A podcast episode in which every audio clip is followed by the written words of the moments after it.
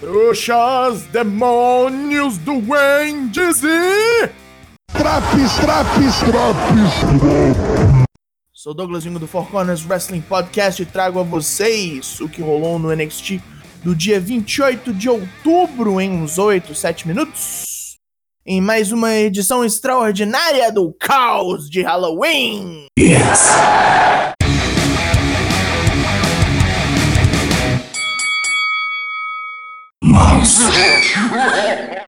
Shotzi Blackheart nos dá as boas-vindas ao show levando um choque na cadeira elétrica.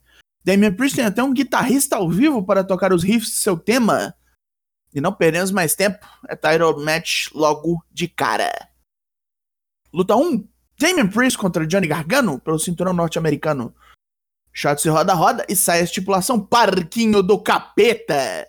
Sem DQ e quedas contam em qualquer lugar. Com essa mãozinha, o pau quebra para fora do ringue bem rápido e espirra para tudo que é lado. Com boquens, tacos retráteis, extintores e até uma lápide. No momento onde Priest tem vantagem, alguém numa fantasia de Ghostface do filme Pânico vem e bate nele com um cano, dando a chance de Gargano mandar um tornado DDT lindíssimo, se apoiando na roda do infortúnio. Depois de receber uma lápide do mascarado, Gargano destrói na cabeça de Priest e o prega no chão para contagem. O cinturão norte-americano muda de mãos e Johnny Gargano é duas vezes campeão. Os novos campeões de tag Oney Lorcan e Danny Burch vão ao ringue, escoltados e representados por Pat McAfee, que fala poucas e boas sobre ser desconsiderado e desrespeitado por Adam Cole e pela Undisputed Era. Ele revela que pagou o Ridge Holland para trucidar Cole e seus comparsas, mas que desperdiçou dinheiro já que o cara estraçalhou a própria perna em 700 pedaços. Então é hora de tentar algo novo. Kyle O'Reilly fica de saco cheio e vem para tirar satisfação. Logo, Pete Dunne se junta a ele e até oferece uma cadeira, e é o que o Kyle acaba levando, uma cadeirada de Dunne. McAfee, os carecas e Dunne arrebentam Kyle ali mesmo, usando a cadeira de almofada para um DDT.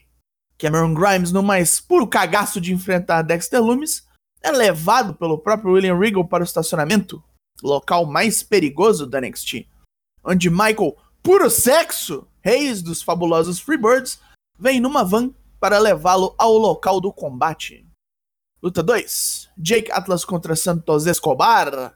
Santos Escobar e seus traficas chegam todos a caráter, com maquiagem de calavera, afinal de contas é dia das bruxas, e daqui a pouco é dia de los muertos.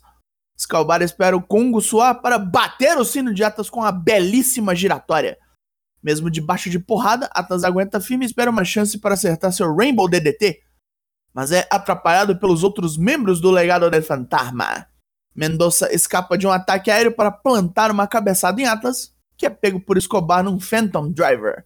Fecha a conta pra ele aí. Ember Moon aparece e discute seu retorno com o ataque que sofreu de Dakota Kai. Ember só lembrava dela com a menina com medo da própria sombra, mas que agora é uma das melhores do lugar. Ela chuta bem, mas é só isso que importa? Mas e o Cameron Grimes, hein? Chegou ao seu destino? Luta 3. Cameron Grimes contra Dexter Loomis. Casa mal assombrada do terror match. Fora da van pra dentro da casa assombrada, Grimes continua sendo assustado e aloprado por tudo e todos, lembrando muito o salsicha do Scooby-Doo. Até o árbitro da luta tá possuído. Vários defuntos atacam junto de Dexter Loomis e Grimes consegue fugir de todos, conseguindo deixar a casa, correndo de volta até a arena, a pé no, no pinote. Mais uma vez, as moças zumbis contorcionistas o atacam no cenário montado no ringside. E quando ele corre para o ringue, Loomis o aguarda lá com muito gelo seco. Com a ajuda das moças zumbis, Loomis bota Grimes para dormir, o deixando ali à mercê dos mortos-vivos. Luta 4. Rhea Ripley contra Raquel Gonzalez. A Batalha das Mulheres Grandes, que visão gloriosa, meu pai. Que luta boa. Raquel Gonzalez saiu queimando todas as reservas e quebrou Rhea bastante. Depois de vários near falls e tentativas dolorosas de submissão por parte das duas, Rhea escapa de uma situação ruim no corner e encaixa um Riptide massivo. Be belíssima vitória. Gastou o que tinha e o que não tinha. Drake Maverick surge no backstage vestido de Hulk Hogan e Killian Dane vem vestido de Shockmaster, mas ele se recusa a cair, como fez o lendário Maverick, obviamente, leva um tombo quando bota o capacete e são bobices. Bobices de Dia das Bruxas. Além, além disso, não tem nada. Bobices, né? Tommaso Ciampa discute como o NXT não parece mais o mesmo, com novatos verdes exigindo coisas. Velvet Dream pode ser jovem e talentoso, mas não vai mais entrar no caminho do psicopata siciliano, porque vai acabar fudido. Subtexto? Hum, provavelmente não, hein?